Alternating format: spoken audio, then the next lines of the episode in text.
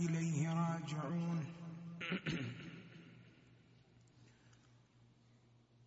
السلام على الحسين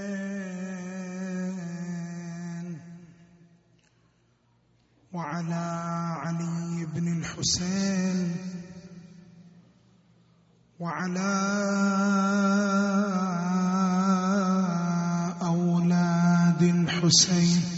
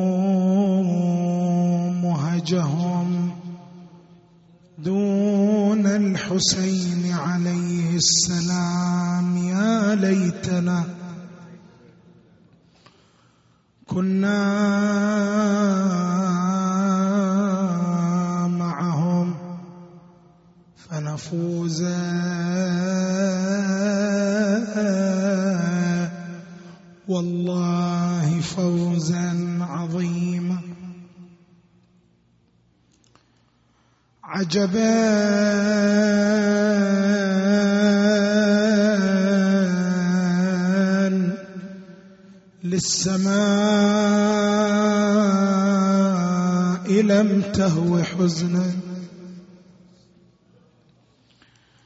فوق وجه البسيط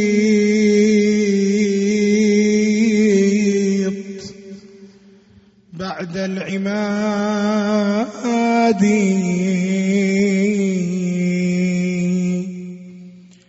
عجبا للمهاد كيف استقرت ونظام الوجود تحت العوادي.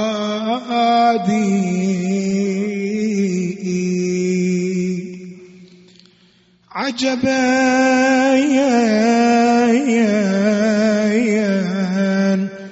للنجوم كيف استنارت. لم تغيب بعد نورها الوقادي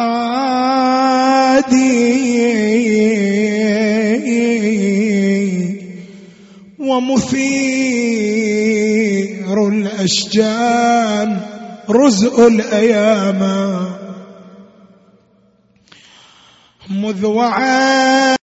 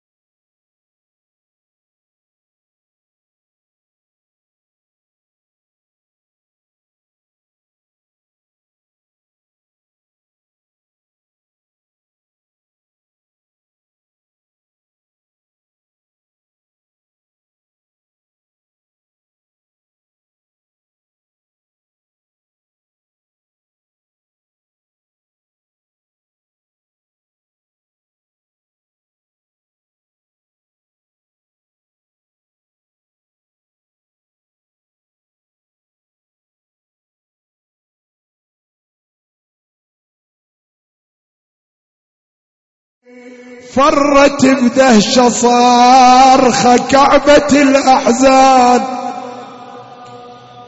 كهف اليتامى انهار ترهتك والنسوة. حرمة وضعيفة حال تبنوني برضعه وبس ما سمع صوت الوديعة فتح العين وقالها يا زينب باليتامى لا تجيني ولا تكثرين من البواجد يجيني. وردي سكينة لا يذوبها ونيني. ولا تكثر عتبي ولا تجيني بلخمة لا تكثر عتبي وأنا جثة بلارة. راسي يقبالك. والجسد بالخيل يندى. روح الشريعة بلكة تشوفين عبا. يقدر على النهضة ويسل سيفه البتة. صاح الدخيلك يا المقطع بالشريعة. لن اللي دردي ترى جفوفي قطيع. للخيم ردي بهاليتامى يا الوديع. تدرين بيام قطع يميني وليس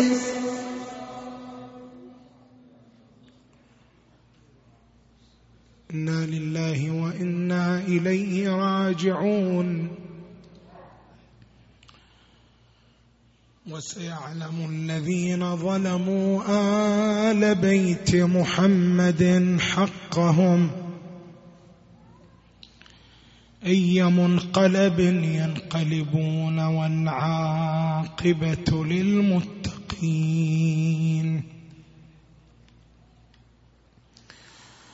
قال سيدنا وإمامنا سيد الشهداء عليه السلام. اللهم أنت متعالي المكان.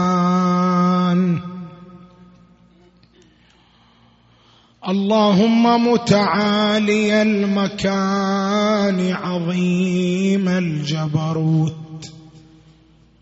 شديد المحال غني عن الخلائق.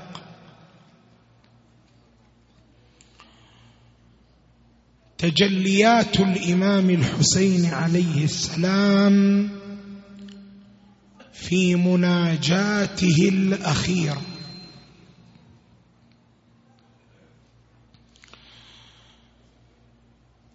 هذا المقطع الذي افتتحنا به صدر المجلس مقتطع من المناجاة الأخيرة لسيد الشهداء الحسين عليه السلام في يوم عاشوراء. هذه المناجاة التي ناجى بها الحسين عليه السلام ربه عندما كوثر كما يعبر الشيخ الطوسي عليه الرحمه عندما كوثر يعني عندما قتل جميع أهله وأبنائه وأصحابه وبقي وحيدا فريدا. بل في بعض المنقولات أن هذه المناجاة ناجى بها الحسين ربه عندما اشتد به الحال بعد أن سقط صريعا على بوغاء كربلاء. هذه المناجات تجلى فيها الإمام الحسين عليه السلام تجليات مقامية أي أن هذه المناجات أظهرت مقامات الإمام الحسين صلوات الله وسلامه عليها عليه التي كان عليها في آخر لحظات حياته المباركة صلوات الله وسلامه عليه. ما هي المقامات التي تجلى بها سيد الشهداء من خلال هذه المناجات الرائعة؟ أركز على أربعة مقامات تجلى بها الحسين في تلك اللحظات. المقام الأول مقام الفناء والانقطاع. ماذا يعني مقام الفناء والانقطاع؟ مقام الفناء والانقطاع هو المقام الذي إذا بلغه العبد لا يرى سوى الله سبحانه وتعالى فحتى نفسه لا يراها حتى ذاته لا يراها يرى فقط وفقط ربه سبحانه وتعالى وينشغل به ويتوجه إليه من غير أن يلتفت إلى شيء سواه ابدا. هذا المقام يعبر عنه مقام الانقطاع. يعبر عنه مقام الفناء في الله سبحانه وتعالى. مقام الفناء يعني ماذا؟ يعني أن العبد يفنى ويضمحل بحيث لا يبقى له تبقى له أية النيه بين يدي الله سبحانه وتعالى. فليس إلا الله سبحانه وتعالى ولا سواه ولا سواه. هذا المقام هو مقام سيد الشهداء عليه السلام في مناجاته الأخيرة. من أين نستكشف هذا المقام للحسين عليه السلام في مناجاته الأخيرة؟ تأملوا معي إخوتي بماذا بدأ الحسين المناجاة؟ وهو على تراب كربلاء وهو في أشد الحالات الحرجة الصعبة التي مرت عليه يوم كربلاء. مع ذلك بدأ الحسين بعبارة ملفتة للنظر اللهم متعالي المكان عظيم الجبروت شديد المحان المقام ليس مقام تمجيد الله بصفات العظمه والرفعة.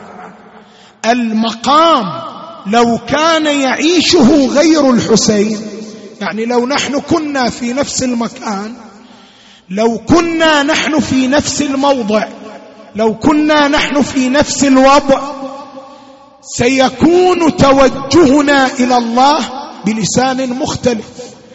سنتوجه إلى الله بلسان يا غياث المستغيثين سنتوجه إلى الله بلسان يا مجيب دعوة المضطرين سنتوجه إلى الله بلسان يا أرحم الراحمين.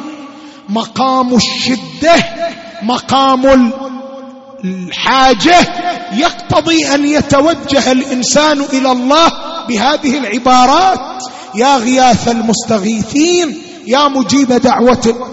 ولكن الحسين رغم أنه كان في أصعب لحظة في أحرج لحظة مع ذلك لم يستخدم شيئا من هذه العبارات عبارة التي استخدمها اللهم متعالي المكان عظيم الجبروت. هذه العبارة تعني ماذا؟ هذه العبارة تعني توجه الحسين صلوات الله وسلامه عليه لله تعالى وانشغاله عن نفسه فهو لا يشعر بنفسه ولا يلتفت لذاته حتى يخاطب الله ويقول له يا غياث المستغيثين يا مجيب دعوة المضطرين أنا مضطر أنا مستغيث ابدا. لا يلتفت لذاته لا يلتفت لنفسه. كل التفاته كل توجهه لله تعالى. اللهم متعالي المكان عظيم الجبروت. اذا المقام الأول لسيد الشهداء الحسين عليه السلام الذي تجلى في مناجاته الأخيرة مقام الفناء والانقطاع. المقام الثاني هو مقام الإخلاص. ماذا يعني مقام الإخلاص؟ نحن عندما تذكر هذه المفردة في قواميسنا فلها تفسير حاضر. لها تفسير معلوم. الإخلاص يعني الإتيان بالعمل العبادي القربي خالصا لوجه الله تعالى. ولكن الإخلاص له درجة أعلى له درجة أرفع له درجة أعظم. ما هي هذه الدرجة؟ الأعلى الدرجة الأعلى. هي أن الإنسان مهما قدم بين يدي الله فهو لا يرى لعمله قيمة إلى جنب الله. لا يرى لعمله قدرا في جنب الله. هذه الدرجة العالية من الإخلاص. هي التي تجلت عند سيد الشهداء يوم الطف. شوف ورد في الرواية عن الإمام الصادق عليه السلام قال حد الإخلاص بذل العبد طاقته. بذل العبد طاقته يعني يستفرغ كل ما في وسعه يستفرغ كل جهده. ثم ماذا؟ الإخلاص بذل العبد طاقته ثم لا يجعل لعمله عند الله قدرا. لمن يعمل أعمال شاقة يذهب إلى زيارة الأربعين مثلا ويتحمل المتاعب والمشاق يذهب إلى الحج ويتحمل الكلفة. لا يتصور أن لعمله قيمة. لا يتصور أن لعمله قدرا. بل يستصغر عمله يستحقر عمله يستقل عمله. هذه هي المرتبة العالية من الإخلاص التي تجلت عند الحسين في مناجاته الأخيرة. كيف تجلت عند الحسين في مناجاته الأخيرة؟ شوفوا إخواني ماذا يقول الحسين؟ اللهم متعالي المكان عظيم الجبروت شديد المحال غني عن الخلائق. الإمام الحسين عليه السلام يرى أخاه العباس مفضوخ الرأس قطيع الكف. يرى آثار دماء الرضيع على صدره. يرى أضلاع صدره.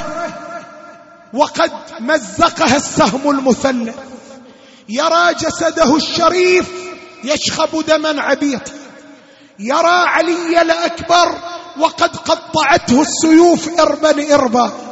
يرى خدر زينب وسيوف الأعداء مسلولة. مع ذلك يخاطب الله غني عن الخلائق. يعني ماذا؟ يعني أنا أستقل عملي. كل هذه التضحيات أنا أستقلها. كل هذه القرابين أنا أستصغرها. أنت غني عن الخلائق يا رب. عملي لا شيء تضحياتي لا شيء. كل ما قدمته لا شيء. مرتبة من الإخلاص شامخة عظيمة. لم يصل إليها إلا سيد الشهداء الحسين صلوات الله وسلامه عليه. المقام الثالث.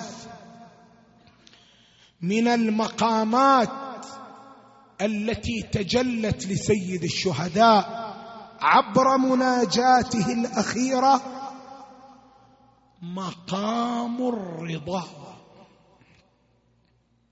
ماذا يعني مقام الرضا؟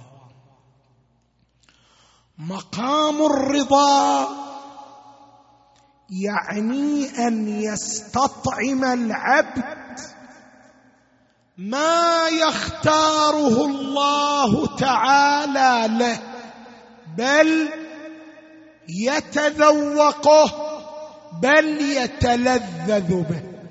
مقام الرضا أن يتلذذ العبد بما يختاره الله له.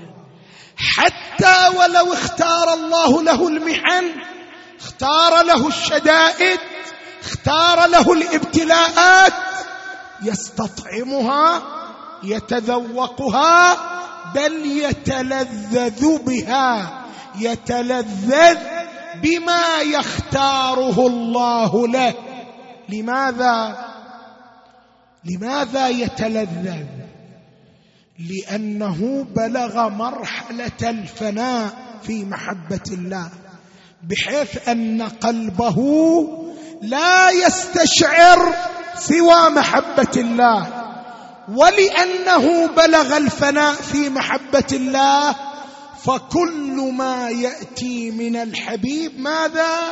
حبيب. كل ما يأتي من الحبيب حبيب. لذلك مو فقط يستطعم ما يختاره الله له يتذوقه ويتلذذ به. هذا مقام الرضا.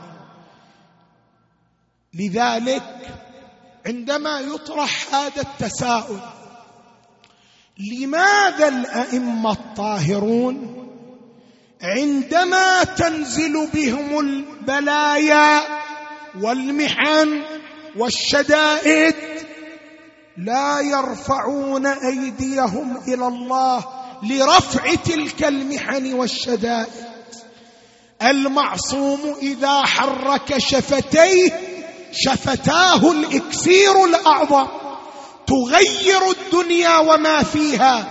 لماذا المعصوم لا يدعو الله أن يغير ما نزل به؟ عندنا في الرواية عن الإمام الصادق عليه السلام إن الله تعالى في يوم عاشوراء خير الحسين بين النصر واللقاء. فاختار اللقاء. الحسين عليه السلام كانت أسباب النصر بين يديه.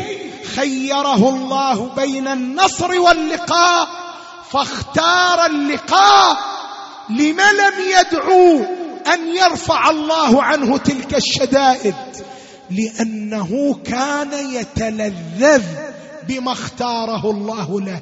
بل أكثر من ذلك. الذين بلغوا مقام الرضا يتلذذون بما يختاره الله لهم ويزداد تلذذهم إذا أمرهم الله بالأوامر المكلفة الصعبة. يعني ترى واحد من غير اختيار تنزل عليه المحن يتلذذ به. ترى يأمره الله أن يسعى للمحن والشدائد وأن يقدم عليها باختياره. يزداد تلذذه حينئذ. لماذا؟ لأنه يلبي أمر الله على صعوبته فيتذوق ذلك ويشعر له بحلاوة خاصة. لذلك انت سامع في الرواية عن الإمام الجواد لما اشتد الأمر بالحسين بن علي. لما اشتد الأمر بالحسين بن علي وأصحابه أشرقت ألوانهم وسكنت نفوسهم وهدأت حواسهم جوارحهم. وكان بعضهم يقول للبعض الآخر انظروا إليه لا يبالي بالموت. كان الحسين عليه السلام يعيش حالة التلذذ بما اختاره الله تعالى له. ولذلك ورد في الرواية عن الإمام الصادق عليه السلام اقرأوا سورة الفجر. في فرائضكم ونوافلكم فإنها سورة الحسين بن علي. فقال له أبو أسامة وكان حاضرا في المجلس ولم صارت للحسين خاصة؟ قال أولم تقرأ قوله تعالى فيها يا أيتها النفس المطمئنة ارجعي إلى ربك راضية مرضية إنما يعني بها الحسين بن علي فإنه ذو النفس المطمئنة الراضية المرضية صاحب النفس المطمئنة الراضية المرضية هو الحسين عليه السلام. هو الحسين صلوات الله وسلامه عليه فهو الذي كان يتلذذ بما اختاره الله تعالى له في يوم كربلاء. زين هذا مقام الرضا. أين نقرأه في مناجاة الحسين الاخير شوف الإمام الحسين ماذا يقول في المناجاة. اللهم متعالي المكان عظيم الجبروت شديد المحال غني عن الخلائق. إلى أن يقول سابغ النعم حسن البلاء. الحسين لما يجي يتحدث عما حل به يرى أن ما حل به نعم إلهية أنعم الله بها عليه ويرى البلاء حسنا سابغ النعم حسن البلاء. اذا الحسين عندما ينظر إلى ما حل به على أنه نعم أسبغها الله عليه وبلاء يستحسنه. هذا المقام هو مقام الرضا. المقام الرابع من مقامات سيد الشهداء التي تجلت في مناجاته وهو يجود بنفسه على بوغاء كربلاء هو مقام التفويض. مقام التفويض يعني ماذا؟ مقام التفويض هو إرجاع العبد أمره إلى الله سبحانه وتعالى ليختار الله تعالى له ما يريده هو سبحانه وتعالى لا ما يريده العبد. أنا ترى اتوجه إلى الله وأطلب من الله أن يختار لي ما أنا أريد. اللهم اشفني اللهم اغنني اللهم عافني. أطلب من الله ما أنا أريد. هذا ليس تفويضا التفويض إرجاع الأمر إلى الله ليختار الله لعبده ما يريد. العلماء يقولون التفويض هو أن يجعل العبد نفسه كالعجين بين يدي العجان. أن يجعل العبد نفسه بين يدي الله كالميت بين يدي المغسل. أموري أوكلها إليك. أموري أفوضها إليك لتصنع بي ما تشاء ولتختار ما تشاء. هذا المقام مقام التفويض هو المقام الرابع من تجليات الحسين في مناجاته الاخيره كيف حسين عليه السلام لما تقرؤون مناجاته تقرؤون عجبا. حسين بدأ المناجاة بالتمجيد. اللهم عالي المكان عظيم الجبروت واستمر تسعة أعشار المناجات قضاها في تمجيد الله. وهذه نقطة أخوتي جدا مهمة في مقام مخاطبة الله والتوسل به. هناك بعض الأشخاص يشرع في الدعاء مباشرة. آداب الأئمة في الدعاء الشروع بالتمجيد. هذه مناجاة الحسين تسعة أعشارها تمجيد لله. تسعة أعشارها تعظيم لله. عشر واحد منها دعاء. أي حسين هذا؟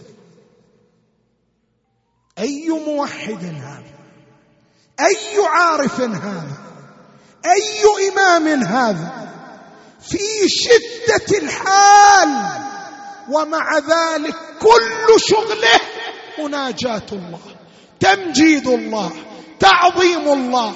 تسعة أعشار المناجاة تمجيد ثم يأتي للدعاء. ما هو الدعاء؟ دعا لنفسه كلا. دعاؤه تفويض لله. احكم بعد المناجاة يقول احكم بيننا وبين قومنا. احكم يعني يا رب أنا لا أطلب منك طلبا معينا. بل أنا أفوض الأمور إليك لتصنع ما تشاء. ثقة بعدلك ثقة بانتقامك ثقة بعلمك. احكم بيننا وبين قومنا فإنهم خدعونا وخذلونا. وغر خدعونا وخذلونا وغدروا بنا وقتلونا ونحن عترة نبيك. وبذلك أطبق الحسين شفتيه. بعد هذه المناجاه مع الله وهذه التجليات المقامية الرائعة لسيد الشهداء أطبق الحسين شفتيه عن مناجاة رائعه إلهي تركت الخلق طر في هواك وأيتمت العيال لكي أراك. فلو قطعتني بالحب اربا لما مال الفؤاد إلى سواك. هذا إمامكم الحسين. هذا الذي تشيدون مآتمه. هذا الذي تبكون عليه. هذا الذي تلطمون عليه. قهرمان التوحيد. سيد الشهداء الحسين. صلوات الله وسلامه عليه. وأيتمت العيال لكي أراك. نعم أيتمهم. فهم هذه الليلة بين أرامل ويتامى. هذه الليلة ليلة الوحشة. ليلة الخوف ليلة الذعر. عشيه وضحاها انقلبت الدنيا ظهرا على عقب. وإذا بزينب هذه الليلة لا كافل يكفلها ولا حامي يحميها. تنظر وإذا بأجزاء أجساد القتلى قد ملأت أرض كربلاء تنظر إلى الخيام فترى آثار النار فيها وهذه طفلة قد سلب خلخالها. وهذه يتيمة قد سلب قرطاها. وهذه امرأة قد سلبت المقنعة من على رأسها. وهذه امرأة قد اشتعلت النار في أثوابها. وبعد ذلك ظلام دامس. ظلام دامس. وأعداء تحيط الخيام بسياطها وسيوفها وليس إلا أنين أنين الأرامل أنين الثاكلات أنين اليتامى. ماذا تصنع زينب في هذا الوضع؟ مؤلم في هذه الليلة الموحشة. في هذه الليلة المرعبة ماذا تصنع بأبي وأمي؟ أول ما صنعته جمعت لمام اليتامى والأطفال. فإن النساء والأطفال قد شردتهن الخيل عندما هجمت على الخيام يوم عاشوراء بعد مقتل الحسين. وها هو الليل قد اسدل ظلامه. هؤلاء الاطفال اين ذهبوا؟ هذه النسوه اين فرت؟ مسؤوليه زينب ان تجمعهم. فصارت تجمعهم بابي وامي إلى ان افتقدت الرباب زوجه الحسين. اين هي الرباب؟ لم تجدها. سألت عنها لا أحد يجيبها. خرجت من الخيمة. فلما خرجت وجدت رجلا واقفا عند باب الخيمة. التفتت إليه قالت ما تصنع ها هنا؟ من تكون أنت؟ قال بعثني ابن سعد لحراستكم. لما سمعت ذلك زينب اختنقت بعبرته. أبعد أبي الفاض يحرسنا ابن سعد. أبعد قمر بني هاشم يحرسنا أجلاف الأعداء. صارت تستعيد الذكريات تستعيد الذكريات. أنا أتمنى الدهر بيكم يعود أنا أتمنى الدهر بيكم يعود ورد أشير راس بيكم ردود وترد جفوف أبو فاضل. وتتلايم مردود جروح الأكبر. بعد بعد بعد عدها ذكريات اسمعها ها ما أدري تتحملها لولا قالت بفرض ضحوية فقدت قومي وهلي. بفرض ضحوية فقدت قومي وهلي. كني ما عندي عشيرة ولا ولي. وكني مو بنت فاطمة ولا بنت علي.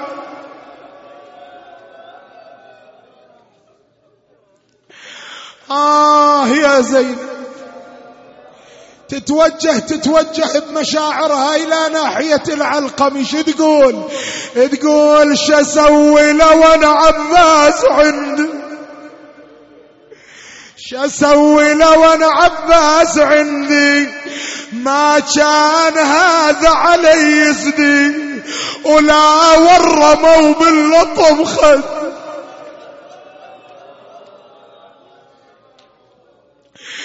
التفتت اليه وعز عليها أن تلتفت. قالت أيها الفارس ألم تر امرأة لنا؟ قال بلى لقد رأيت امرأة خرجت من الخيمة توجهت ناحية المعركة أخذت زينب نفسها صارت تحث الخطى ناحية المعركة إلى أن وصلت. وجدت الرباب وقد أخذت الرضيع. وضعته على صدرها. يا يا. زينب قالت لها رباب ما تصنعين؟ قالت سيدتي لقد در ثدياي. فجئت لأسقي ولدي. فرأيته جثة بلا راب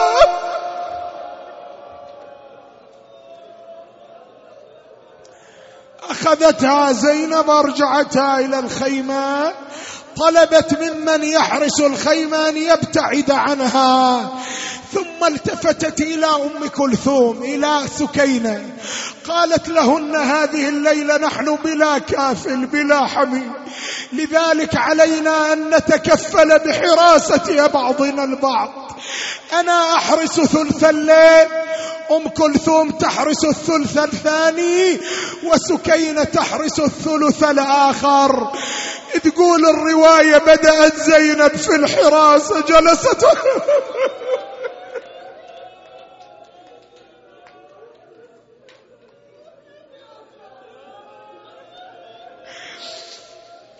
جلست عند باب الخيمة تحرس اليتامى. الله مدللة علي عزيزة الزهراء وإذا بها جالسة على باب الخيمة. واقفة زينب جالسة يم باب الخيمة وإذا برجل قد أقبل وقد لثم وجهه التفتت إليه.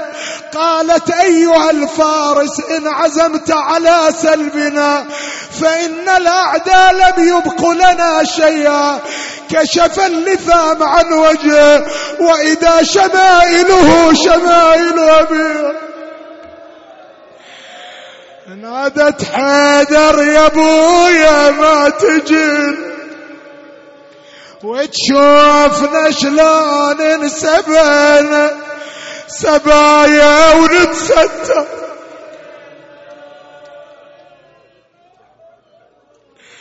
انتهت فترة حراستها وبدأت الفترة الأخرى.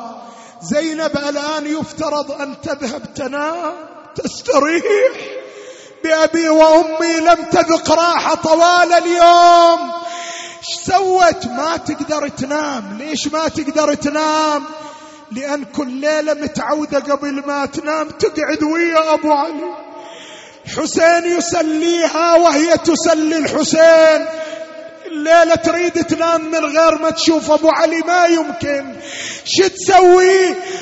ذهبت إلى جسد الحسين. آه يا زينب آه يا زينب تخطت أجساد القتلى إلى أن وصلت إلى الجسد السليم. اسمح لي اسمح لي شيعها. وضعت يدها على جسد أبي عبد الله. فوجدت صدر الحسين مكسرا.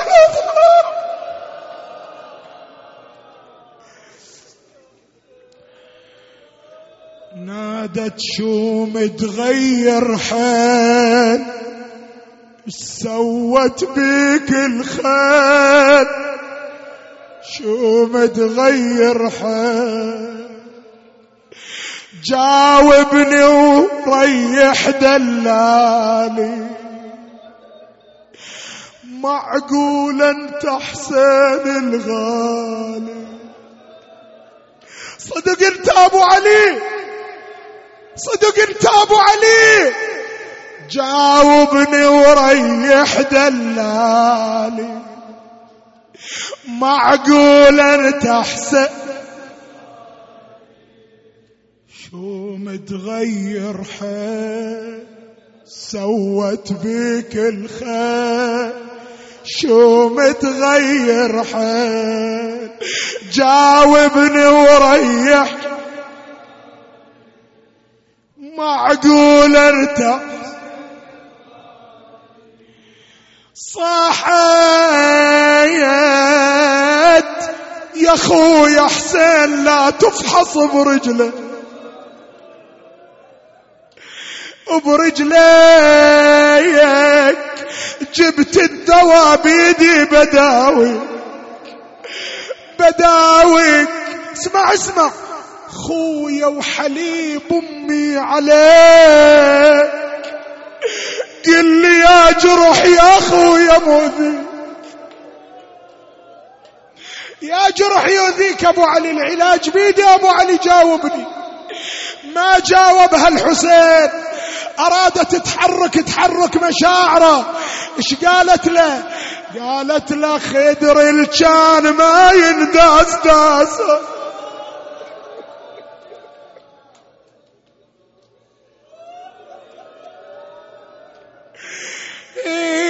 مرحومة على زينب إلا ليلة زينب ليلة البكاء على زينب. خدر الكان ما ينداس داسه أقول وصوت الكان ما ينسمع سمع وطول الكان ما ينشاف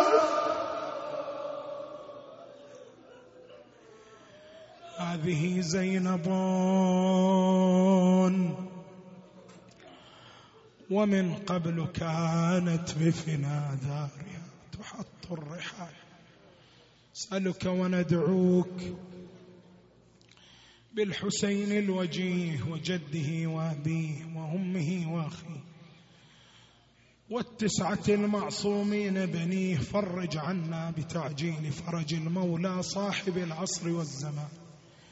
جعلنا من أنصاره وأعوانه والمقاتلين بين يديه والمستشهدين تحت لوائه اللهم بحق الحسين اشف صدر الحسين بظهور الحجة ابن الحسن اللهم بحق الحسين اشف صدر الحسين بظهور الحجة ابن الحسن اللهم بحق الحسين اشف صدر الحسين بظهور الحجة ابن الحسن واجعلنا من أنصاره وأعوانه والمقاتلين بين يديه والمستشهدين تحت لوائه.